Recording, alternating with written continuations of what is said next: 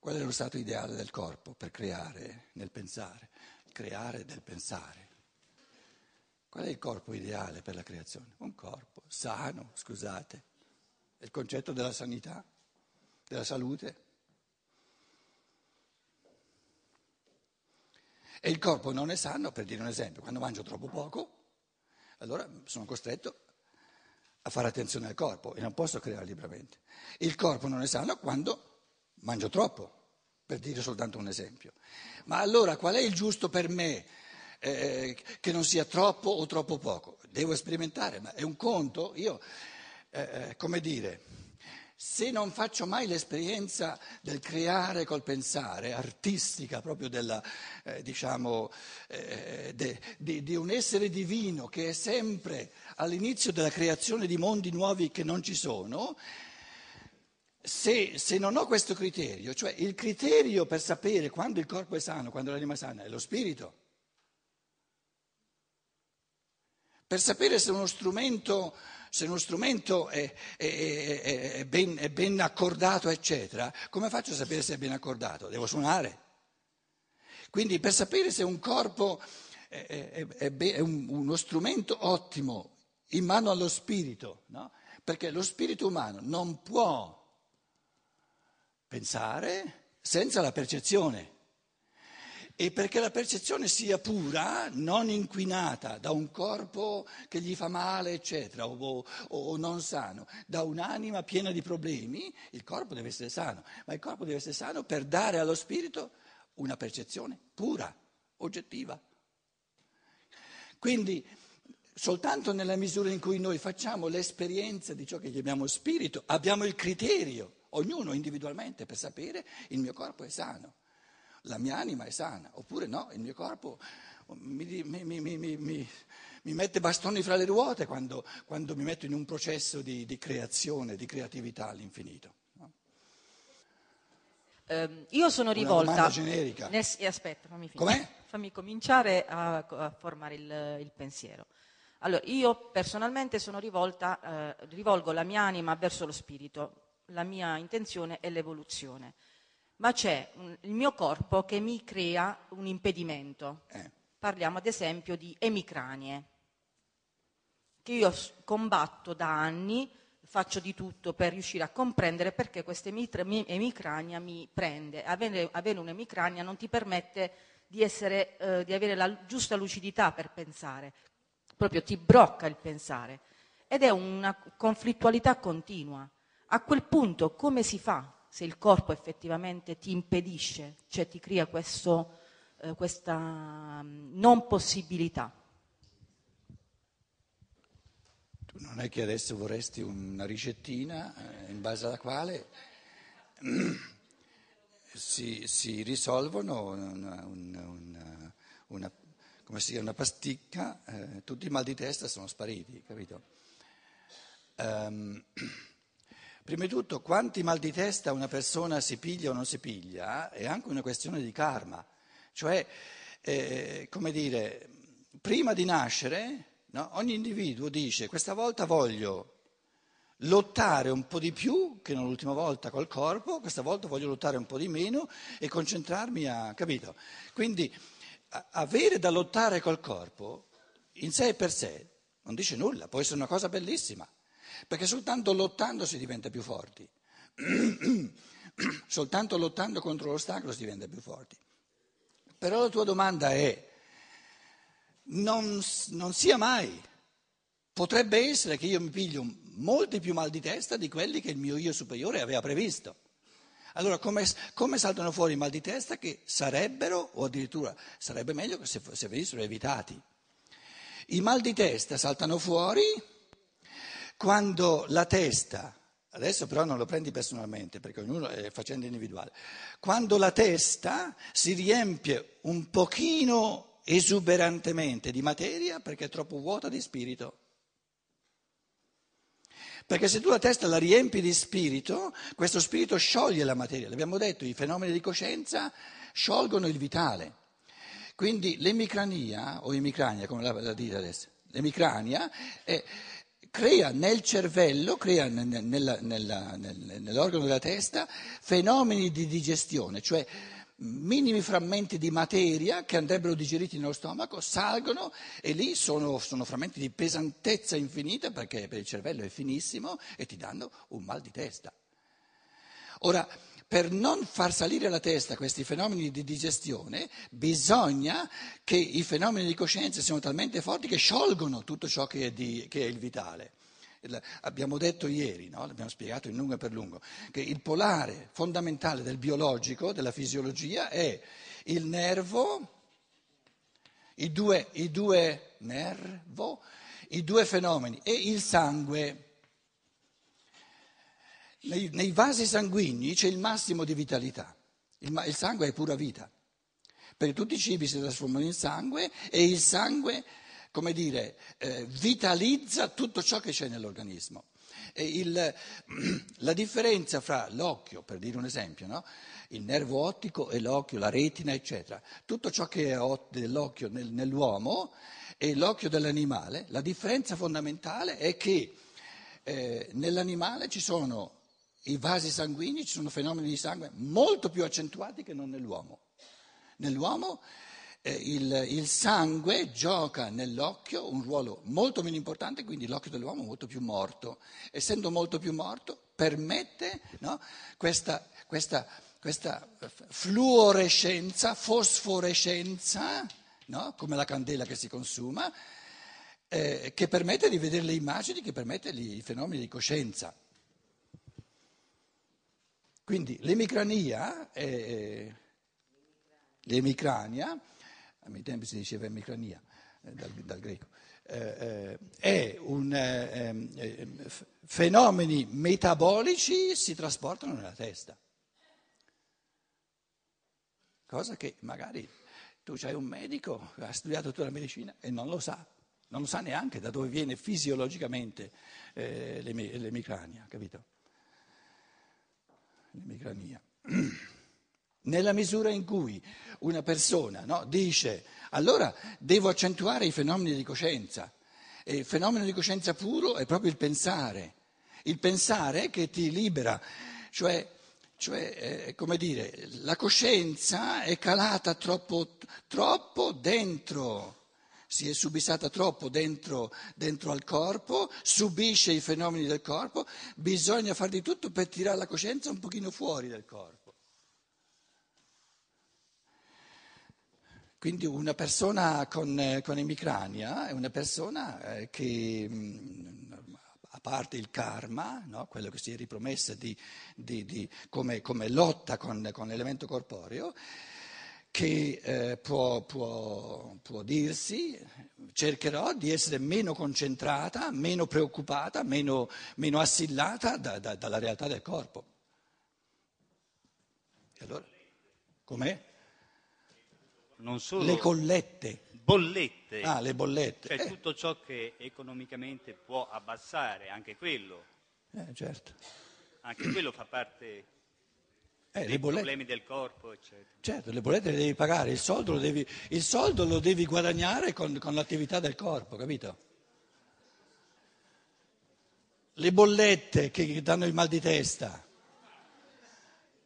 Sì, ma è, è, lo stesso discorso, cioè, cioè se le bollette mi danno mal di testa a non più finire, o io trovo il modo di dire, momento, voglio vivere in modo tale che mi servano il meno soldi possibili, oppure i mal di testa me li tengo.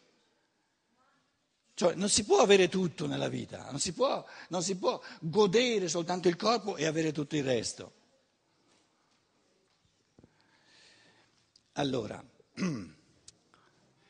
ho fatto un riassunto del volente, d'accordo? Il volente è composto di corpo, di anima e di spirito.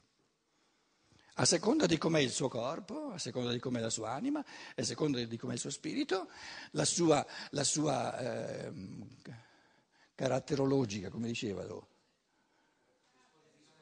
disposizione caratterologica, la sua indole lo renderà adatto a volere qualcosa. Il voluto è la cosa che si vuole. Il, il voluto. Il carattere, sì, la, la, la disposizione caratterologica, l'indole, il carattere. Che tipo di persona una persona è? Capite? Chi io sono? E il voluto è una cosa più, più, facile, è ciò che la persona vuole, il fine, lo scopo, il, il, motivo, il motivo, il voluto, l'abbiamo chiamato, la filosofia della verità lo chiama il motivo.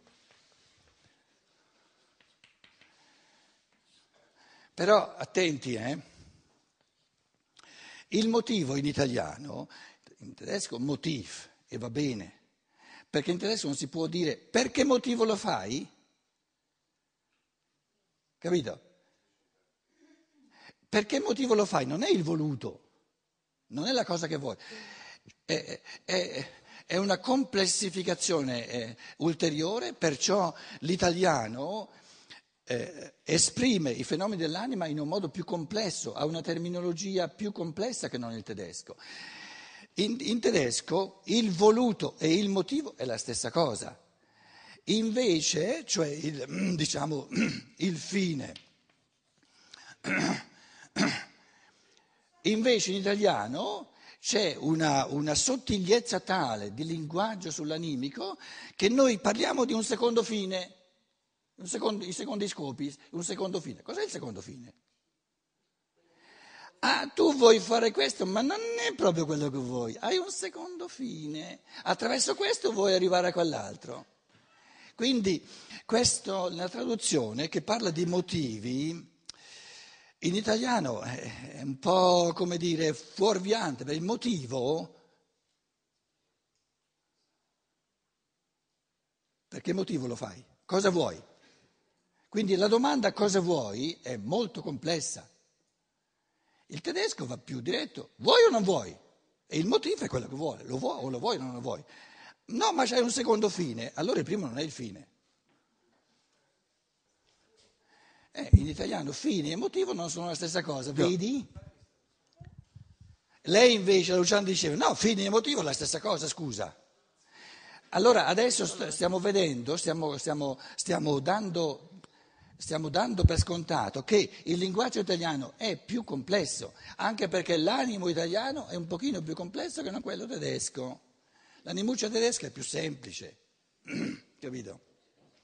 Non ha primi scopi e secondi scopi, primi motivi e secondi Il motivo vero, allora c'è il motivo non vero. Il tedesco picchia più dritto, capito?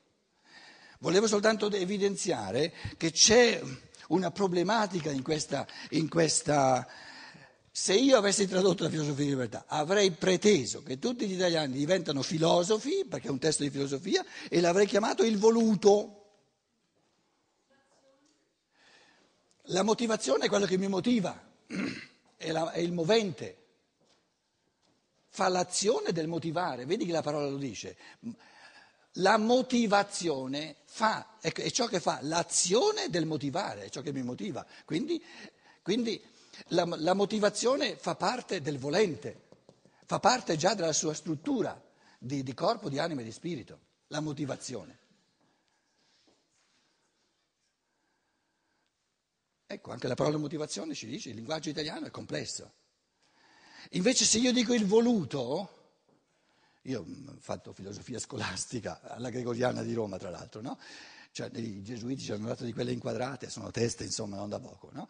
Se io dico il voluto, benché naturalmente è un termine un po' filosofico, non, un po desu- non tanto, però è preciso. Il voluto è il voluto, punto e basta. Com'è? Detto così sembra riferire al passato, quello che ho voluto, che ho già voluto. Sì. Certo, ma guarda che nel momento in cui tu stai passando all'azione, il volere e l'agire, tu non passi all'azione se non hai voluto. Allora, eh, datti una calmata. Datti una calmata. Vedi che hai parlato troppo alla svelta? Eh, quindi non ha questa, non ha questa caratteristica di dinamismo che ti fa passare, se è, se è veramente voluto se l'atto del volere è veramente compiuto, passi all'agire. Quindi soltanto il voluto è la causa dell'azione. Se non l'ho ancora voluto non si muove nulla. Perché quando la mamma fa la pappa per il bambino, L'atto di volontà è già avvenuto o no? Se non è avvenuto non fa nulla. Nel momento in cui si muovono le mani, l'ha voluto. E continua a volerlo, però l'ha già voluto. Ha già preso la decisione di volontà di farlo. Quindi la decisione, decisione, rompe, spezza l'indecisione e mi, mi conduce nella direzione di ciò che voglio, quindi devo averlo voluto. La ragione, dimmi la ragione Sì. per, cui, per Eh. cui- per cui stai facendo questo. La ragione, Qual è la ragione per cui fai questo? a- lo faccio a ragion veduta. Vedi? Veduta. A ragion veduta. Perché se la ragione non l'ho ancora veduta, non c'è.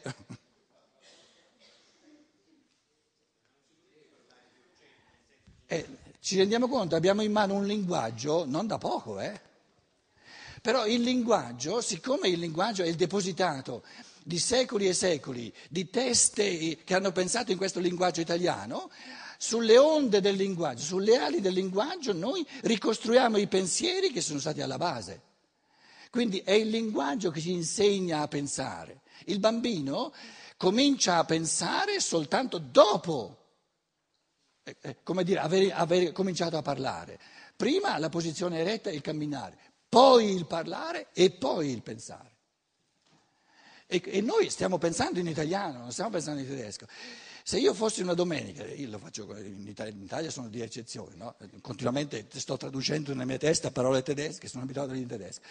Se io, se noi, le, le cose che stiamo dicendo qui stamattina in italiano, se voi pensate che si possono dire in Germania, in tedesco, proprio vi, vi sbagliate del tutto. Sarebbero le stesse cose e tutt'altre cose, perché la lingua è un'altra. E la lingua, un'altra lingua induce a cammini di pensiero che sono del tutto diversi.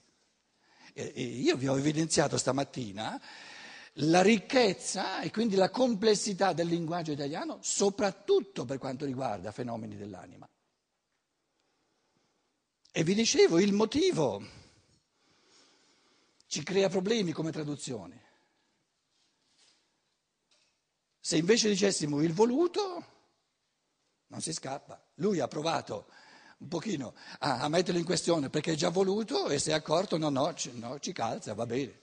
Vuol dire qual è, il mio motivo, qual è il motivo per cui faccio questa azione? Non posso dire qual è il voluto per cui lo faccio.